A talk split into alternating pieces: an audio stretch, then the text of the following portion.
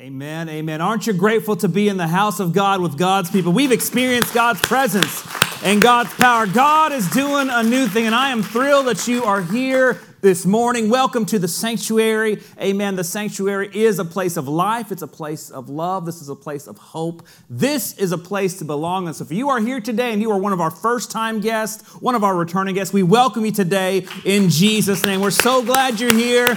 So glad you're back. We are excited to see how God is going to continue to unfold His Spirit, His plan in our life here this morning. We are continuing our series, All Things New, and I am just so grateful that you are here. I really feel like today's sermon is very pivotal in the life of the church. I hope that during the course of our time together, you have been blessed as well as challenged during this really beginning point of the year as we continue to allow God to take control, amen, and we continue to commit our lives every single day to the plan of God, the process that God is trying to work in me. I want God's will to accomplish His perfect plan in me every single day. Is that your desire today? If so, why don't we give God praise together as we get started today?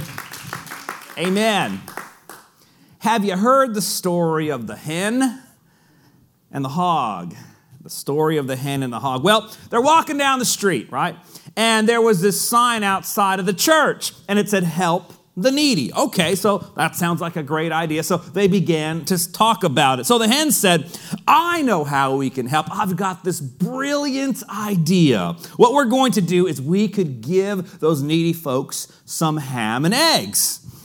I mean, that sounds like a great idea. Well, the hog, he's horrified. He says, "Well, that seems okay for you. For you, it's only a contribution. But for me, it is total commitment." All right, come on, somebody. You know, when we're talking about being all in, being committed to what God is trying to do, there's something to be said about just contributing as well as being all in. I want to be all in for Jesus today, amen. I believe God's got a plan for your life. God's got His plan that will unfold as we obediently follow the leading of His Spirit and the power of His Word being saturated in our life every single day, amen. By now in this series, we, of course, have talked about so many things, how it's time to believe when God says something that we ought to believe it. Amen? Amen. Instead of what we see in the natural, I want to trust in the supernatural God today. Sometimes that's that leap of faith, but that's all right. I want to be a person of faith. Amen. How there is wisdom in waiting for God's voice to move. I don't want to go anywhere without moving and hearing from the Word of God. I want God's voice to speak loudly and clearly every ounce of my life. No matter if I want to go to the left or the right, I want to follow Jesus. Amen? There's wisdom in that.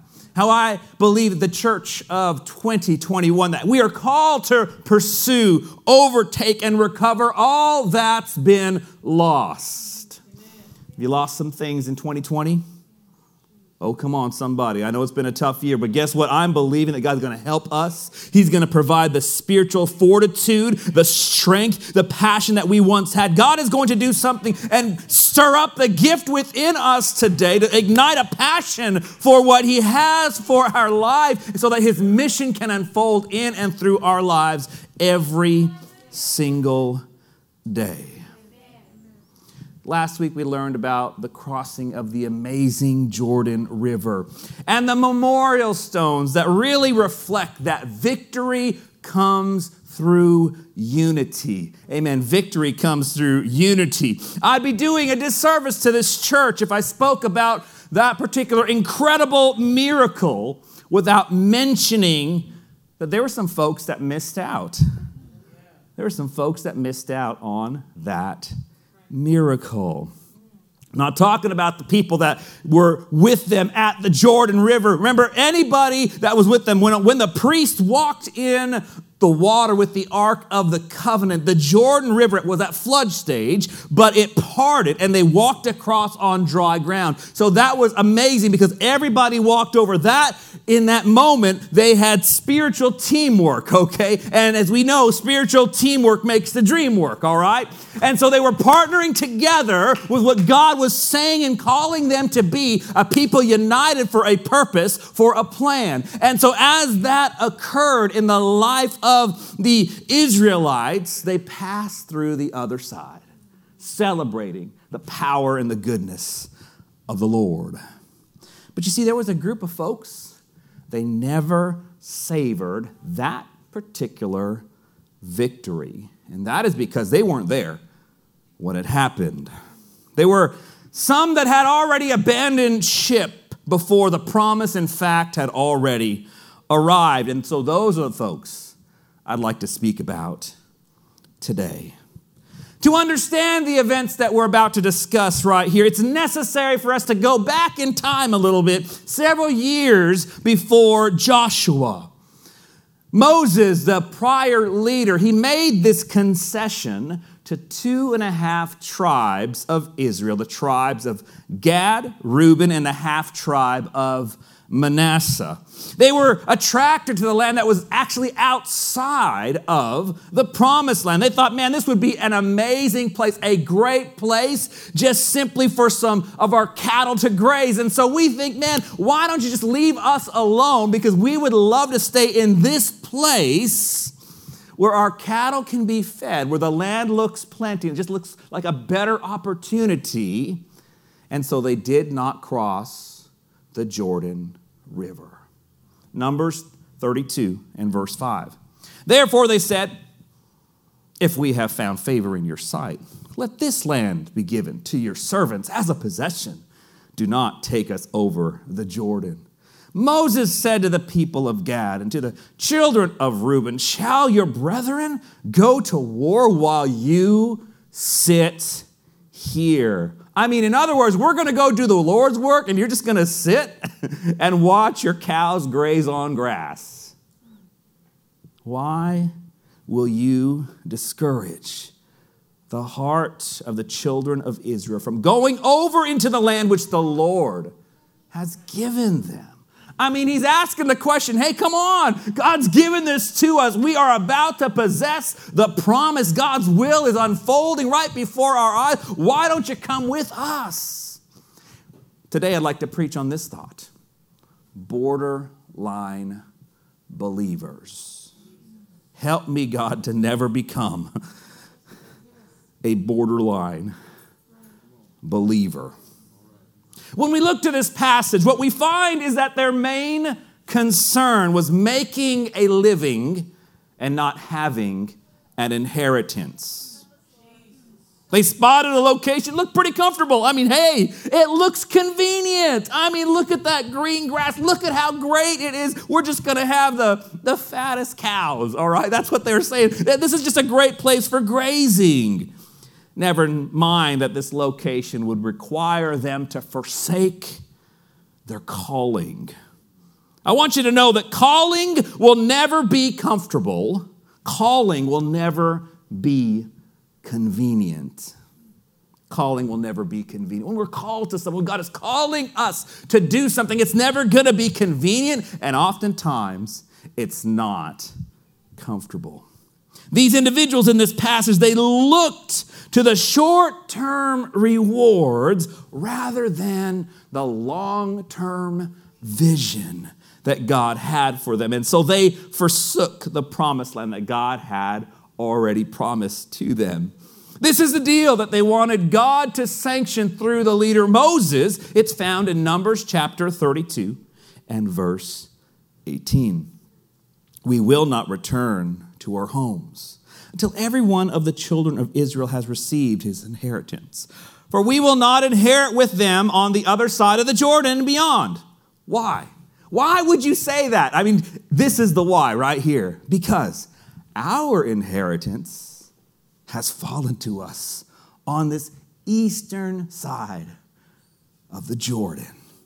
I want you to take notice of what's being said here. What in our language, look, just leave us here. Look, we got this, all right? Whatever you think is better on the other side of the Jordan, just leave us here. We are good, man. We are comfortable. Look, I will tell you whatever you want to hear, but just leave us alone because we're not interested in going forth or fighting or doing anything because it's a whole lot more convenient to stay on the eastern side than to go and fight the battles that God has for our preferred future. The inheritance we've chosen is so much better, far surpasses what God has promised. We know this because, look, here's the spot right here. We got this. We don't want to entertain the thought of God's promises for the future. When I read about these 2.5 tribes, of course I'm saddened to hear this news, right? I mean, it kind of like, what? Why would they do that? I mean, that doesn't make it logical sense, but don't we do that sometimes? We do this because it's a whole lot easier to stay in Egypt than it is to cross the Red Sea. It's so much easier to stay where we are in our current state of spiritual development or decline than it is to take that step of saying, God, I just want to trust you with my life. I know it doesn't make sense sometimes, but if you're calling me to something, if you're leading me to become something, if you're growing something within me, God, I want to be stirred. I want to be motivated. I want your light to shine forth. I want your spirit, God, to transform me from the inside out. I'm sad about what I hear in this passage. When I read them, these 2.5 tribes, well, it honestly looks like I'm reading an autopsy of the North American church. God's promises, they're on the horizon, but there's a lack of zeal to possess the promise. There's a lack of passion, a lack of commitment to take that step to possess what God has for us, because it's so much easier to rest in a familiar place than give up on the true inheritance that God has for us. Feels like these 2.5 tribes are a lot like borderline believers in our churches today. What does that mean? Well, we're in close proximity to God's promise, but we never claim it. We never take that step. We never risk it toward the Lord to say, you know what, I will follow the voice of God in this area of my life. Feels like these 2.5 tribes, because here's the deal with them. They're going to say, look, I will consider fighting, but can I tell you, I'm not too sure I'm willing to step out of my comfort zone. They're saying this: we're willing to serve the Lord, fight for a cause, perhaps in a time from now. But again, my focus is on where we are right now. It doesn't matter to them that they're not going to enter the promised land. In fact, this passage, it doesn't seem like it even phases them at all. Doesn't this remind us of that Old Testament guy by the name of Esau a little bit? What did Esau do? He sold his birthrights, his promise, for what? A bowl of soup, lentils, okay? He said, look, I am so hungry. I'm so starving that, you want the blessing? Fine, you can have the blessing. I don't think it's really worthwhile anyway. It's not something I'm going to fight for. Just take it. Just feed me some lentils because I'm kind of hungry right now. Sacrificing the immediate for the future hope of what God has, the promise of the Lord. So on this destiny-altering day for the nation of Israel, only 9.5 tribes entered into the promised land, inherited this promise. 2.5 tribes were willingly giving up their inheritance. And so when the land was divided in Joshua chapter 14, it was really only these 9.5 tribes who actually had crossed over the Jordan. The 2.5 tribes, they didn't even keep their agreement with Moses. They told them, look, we're going to live on this side, on the eastern side, on our land, and we're going to help you fight. So just let's call up, just, shout out, text me, let me know when you need something. I mean, we got this. That's what they're saying here in this passage. We're going to live here. We're going to help you fight there whenever you decide to cross over for your inheritance. But when the time came for the land to be taken, they left the majority of their fighting force behind to simply protect their own property. Only a small portion of warriors even ventured into the land of promise. And at their earliest opportunity, they headed back to the eastern side of the Jordan River. Please don't miss the significance of this. They didn't want to follow God's promise or God's plan. And so now they focused on their own way of worship. We're going to read about this in a moment. But once you think your ways are better than God's ways, it's a short walk to false worship. When we think it's our deal, our time, me time, and and signs of the times are going on all around us. When we think that we've got everything figured out, God's like, look, I've got a plan. I'm going to work this out, but you better follow me. I got something better for your life and for your future, but surrender your future unto me. There's a short walk when we don't worship the right things to an altar of false worship. Joshua chapter 22 and verse 10. While they were still in Canaan, when they came to a place called Giloth, near the Jordan River, the men of Reuben and Gad and a half tribe of Manasseh stopped to build a large and imposing altar.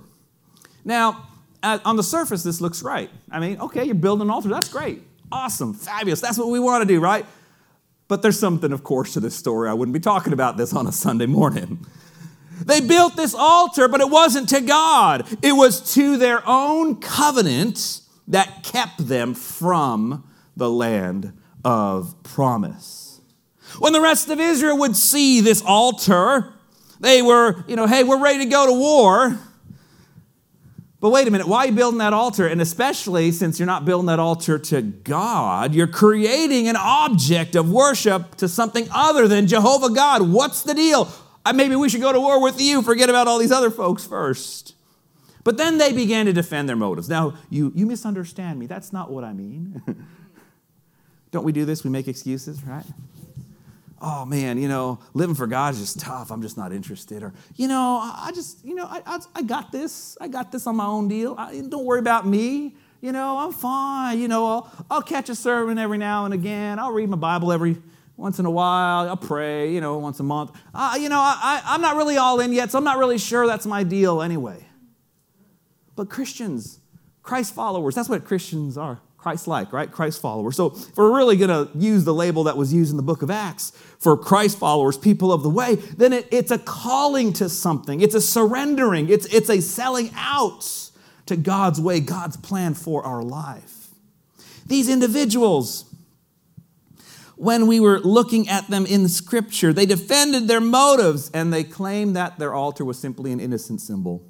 Joshua 22 and verse 28.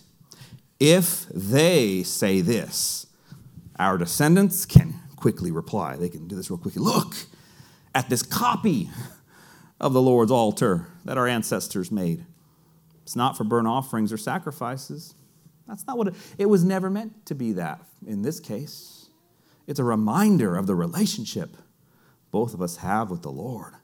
They're proudly proclaiming this altar is not for sacrifice. It's not for burnt offering. That's not what we're using it for. It represents the covenant that we have with you, not our covenant with God. It's for our protection so that none of you will forget what we promised on this day, that we're going to be good on the eastern side of the Jordan River because we're not interested in following you into the promised land. We're fine. We're still connected to our heritage. I don't have to show up to church. I don't have to watch church. I don't have to be a part of the church. I just kind of can drift in and drift out and assume that I'm just going to grow spiritually. But I've got to grow, God, deep in my roots so that when the storms and wind and wave come, I am not compromising the doctrine of truth, that I'm not listening to somebody else or something else. My eyes, God, must be focused on you, Jesus Christ, and you alone. Help me not get distracted by the chaos and the noise that certainly has consumed most of our lives for the past year and then some. Sometimes we get our eyes off the prize, and in doing so, we're in essence begin that process of drifting away from the Lord. Help me, God, grow in this manner. Help me, God, not to become a borderline Christian. Borderline Christians are content to live afar from the tabernacle, the place of God, the house of God, and prefer to live closer to the enemy. This altar we've made is just near the promised land. It's just a great big monument. It's great to see, but it's really just a part-time altar. That's because God's promised land isn't something that we're interested in. Folks, can I share this? That without sacrifice, there is no altar. The Bible shares this. We understand this. But if you don't know this, can I tell you that without sacrifice, without the burnt offerings of the side, there is no living altar. That's not a real altar. In fact, it's simply an altar to convenience, an altar to the best of both worlds. They temporarily crossed the Jordan to what was supposed to be their promised land, and then they went back to their place of comfort. Can I share something with you today? That comfort is not always safe. Comfort, it's not always safe spiritually. The place of comfort can easily and quickly become a dangerous false idol. Why? Because it exalts security over sacrifice, ease over mission. Moses and Joshua let them settle for less, and eventually it would destroy them. The choice of the 2.5 tribes, it may have been good for the children at the moment. It might have been great for the cattle, but for the generations to come, for their children's descendants, it was the very thing that caused disastrous outcome. Why? They're living on the outside of the promised land. They became a buffer zone between Israel and all the ungodly nations around them. Their location made them extremely vulnerable to military attack, to ungodly influence. And both of these liabilities eventually brought about their downfall. They quickly fell into idolatry. They were even captured by the Assyrian army. It was a short journey from that false altar they constructed to false worship, because they not only ended up losing their promise, in fact, they also lost their possessions as well. The generations that followed them would reap in agony what they sowed in rebellion. Their choices prove that our plans can never be better than God's plan. Can I speak some truth to our situation right now? Too many of us are losing out on our inheritance with God because we've hedged our bets on what seems convenient and what seems comfortable. We've sold off the future of the next generation because we've been caught in the crossfires of the current battle. For some of us, borderline Christians, we're on the outskirts of the church, so we don't have protection.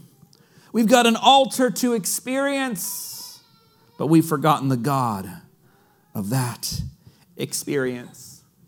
But can I tell you today, folks, I know that today is your day that you can transform your destiny. Why? Because God's mercy is great. His hope is available for all today. We don't have to make the same mistake as these 2.5 tribes of Israel. We don't have to be a borderline believer, but we can be God's people entering into the promised land with God's promises and see the glories of the Lord unfold in our life. I'm calling us to step into God's preferred future, to rise together and possess God's promise for the church, God's promise for our world, our community, our friends, our loved ones, to drop the pretense of convenience and comfort and wage forward in war, knowing that this is a battle that God has been talking about. He is for you, He is with you, and He will sustain you in the darkest of nights. I'm calling us to march boldly where God is calling us to be, to seize possession of the promised land, because God has a plan for you. And God has a plan for me. Oh, would someone begin to praise God and thank Him for what He wants to do in the life of the church today? As we are coming off 21 days of prayer and fasting, consecrating and dedicating our lives to the Lord. Can I tell someone today that God's way is the only way? God's way, it is the only way. It shouldn't be my way or your way, but what is God trying to do in me? Amen. Here's the truth of the situation. When we follow our own path, our way often leads to disaster, because it's our way, right? It's in our strength. That's not God orchestrated nor God ordained. But if we really want a blessed life, supernaturally blessed by the Lord, we must make God's priorities our priorities. God's will, my will. God's plan, my way. Jesus, help me understand the words of Matthew chapter 6. And verse 33, which declare that we must seek first the kingdom of God and his righteousness, and all these things. Everybody say all things. All things. All these things shall be added to you. When I think about this verse, really ought to be etched in the minds of everyone here today. Really, it ought to be the litmus test to filter what are our motivations in life. What are we doing? What are our plans, our actions, our focus, God? Help me seek you first in all areas and allow your path, your plan to unfold in my future. When Jesus is the center of my life, everything I do, every decision is through that lens. God, help me understand what you're trying to do in me. Grow me, mold me, make me, God, in your image. I want to please you with my words, with my thoughts, and my actions. Brings me back full circle to the scripture verse my wife shared on Wednesday. Joshua chapter 3 and verse 5. Joshua told the people, consecrate yourselves, for tomorrow the Lord will do amazing things among you. I hope you can feel my passion today that God's about to do amazing things in your life and the life of the church. I refuse to settle on the eastern side of the Jordan, okay? I believe God's got a promise for you. God's got a promise for this church. I'm committed to God's plan. Oh, would someone begin to praise God and celebrate that with me right now? I believe God wants to do a work in our world, a work in our community, and it starts in me. God, I want you to be the center of my life. Transform me, God. Make me more like you. God, place within me the opportunity to surrender my all to you. Because I want us to know that God has a plan for you. God's got a plan for this community. God's got a plan for this nation, and I'm going to trust in God's plan, not man's plan, all right? I want to trust in God's plan, not my way, all right? My job is to consecrate. It's God's job to do the amazing. Come on, somebody, right? My job is just to surrender. My job is just to be obedient to the Lord. Follow the path of God and consecrate, dedicate, surrender my all to the Lord. But it's God's job to do the amazing. And I want to trust in that amazing God that is able to do exceedingly, abundantly, above all that we ask or think today. Consecration declares that we are fully devoted to the Lord. Consecration means that we are dethroning ourselves and we're enthroning Jesus Christ. He's on the throne of our hearts. Surrendering all of me to Jesus Christ every day. In fact, it says, look, God, I give you veto power in my life. What does that mean? Well, it means if I'm going somewhere, stop me, God. You have complete. If I'm doing something that's not right, Lord, you have complete control to get a hold of me. Bring me to a place where I need to get restoration in my life. I need salvation. I don't know, but you have complete control to stop me, to halt me, to make me go to the left or to the right. You have complete authority in my life. Consecration says, Lord, I want you to be first in my life, no matter what that requires of me, because I refuse to allow the world or the noise, even well-meaning Christians, to distract me from my place in you, God's plan in my life. I don't want anybody else's noise to drown out your noise, God. I want to seek your face. Oh, sometimes it can hurt. Sometimes people say things or do things. It doesn't make sense. I get hurt in the process, but man, I'm not going to allow my hurts to halt me on the eastern side of Jordan. God, I want to possess the promise today. I dare never want to become a borderline Christian and surrender to convenience. But God, I want to give you my all. Consecration is the pursuit of deepening our love for the Lord. It's a complete surrender, completely over to God, full obedience to God's plan for us. It means every second of every day, every ounce of energy, every resource we have is a gift from God to us and to be used for God's purpose in our life so that he might be glorified, he might be magnified, that he might be lifted up. The Bible says if he is lifted up, he'll draw all men to him. Therefore, let's lift him up. Let's give God glory through our words and our actions every single day. God, I want you to be magnified through me. I pour my life out on the altar, trusting God that your will is going to occur in me daily. It means being set apart, being dedicated in all aspects of my life. My full devotion means placing Jesus above the wants that I have in my heart. And in the end of the day, there will be more joy. There'll be more peace. Why? Because the fruit of the Spirit is being demonstrated. It's not something that I talk about, but it's being demonstrated in my life. Work, God, in me. Transform me, Lord, from the inside out. Let your Spirit, God, do what it needs to do in me. Bubble up, stir some stuff. Remove things out of my heart. Because I desire to seek you first in all areas. For some of us, we've coasted through 2020. The days are coasting, they're over.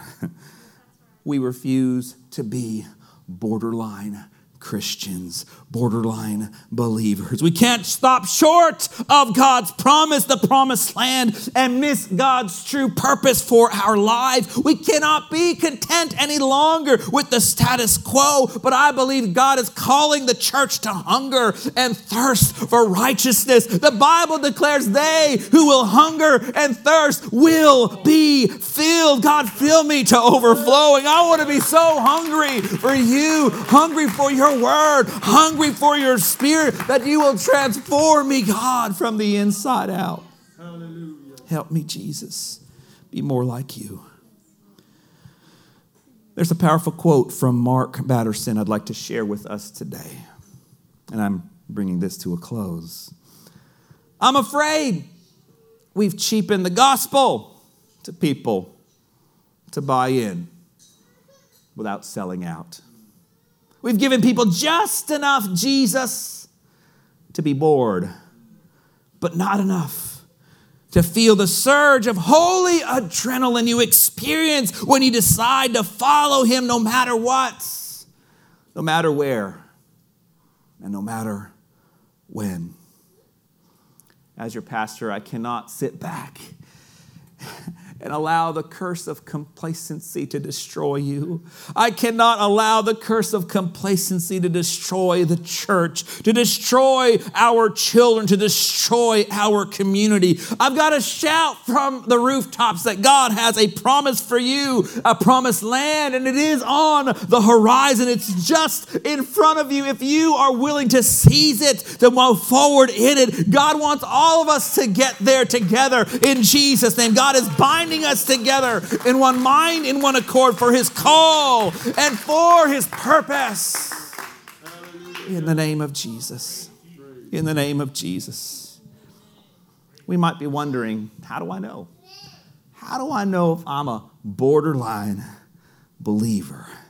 How do I know if I've refused God's best for me? Well, there are some simple questions we could ask ourselves to help us figure that out.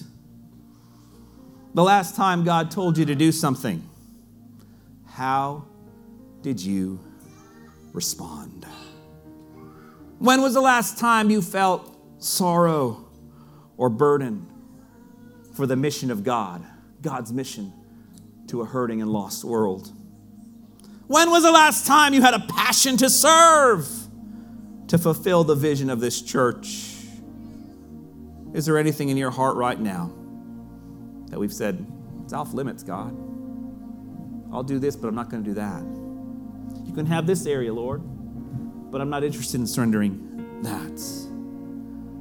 When you look back at your life, I will promise you this, that the greatest moments will be spiritually when you made the decision to go all in for Jesus Christ and saying, Lord, I surrender all. I mean, sometimes we use that as words, but I mean, I am serious, God. I am giving you all areas of my life. Today, God, what is my job assignment? As I wake up this morning and I'm praying, who do I need to encourage? Who do I need to pray for? Who will I reach out to today? Perhaps, God, you're going to lead me to someone who needs to be invited to church or a Bible study taught. Maybe somebody needs to be baptized in Jesus' name. God, lead me, Lord. I will follow you.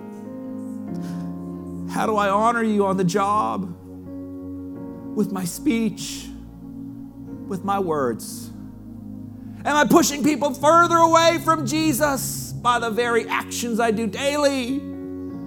Have I anointed what I place on social media and bathed it in prayer? Because I know there's a hurting and a lost world that needs Jesus. Help me, God. Help me honor you in my community. Help me be a light of hope in darkness. Because if I always am talking about all the stuff that's down here, how in the world will I ever have time to talk about all the stuff up there? Jesus, help me. Transform me, God. I pray that I don't settle for the eastern side of Jordan. I pray, God, that I don't remain in my comfort zone, but push me out, Lord Jesus. Let me take a risk on you today, tuning out all the naysayers and all the problems that I see on the horizon. Look, God, today I honor you.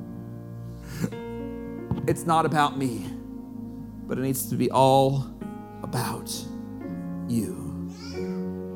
In the name of Jesus Christ. In the name of Jesus Christ. The only way to know if we're really all in is to seek Him daily. In the name of Jesus Christ. I close with this final thought. If He's not Lord of all, He's not Lord at all. If He's not Lord at all, if He's not Lord of all, He's really not Lord. It's a title of convenience, an altar of convenience. We talk about it. We've lived through this for many of us. We've been around church and church people for years. Some of us are new to faith, and that's all right. But for those 2.5 tribes, they had seen God do miraculous things. God had spoken to them, godly leaders. But when the time came for them to make a commitment, they were willing to stay on the eastern side rather than cross over to possess the promise. We're called to draw closer to the Lord. Has God required something of us that we've not surrendered? Because oftentimes, if we're not hearing from God, we got to go back to that place that when we first heard Him and God asked us to do something, we didn't do it. I mean, I can't hear from God anymore. I don't know where I'm. Well, maybe I just go back to where where I first saw his light. Let me make a new commitment right here. A fresh start in you, God. Maybe that's where I need to go, and take me back to that old moment, that landmark, that moment, God, where I knew you and I felt you. But along this journey of life, noise, distractions, things, I've gotten so accustomed to the world, so accustomed to society, that I've allowed that to become the loudest voice in my life. God's calling us to go higher. Let's stand.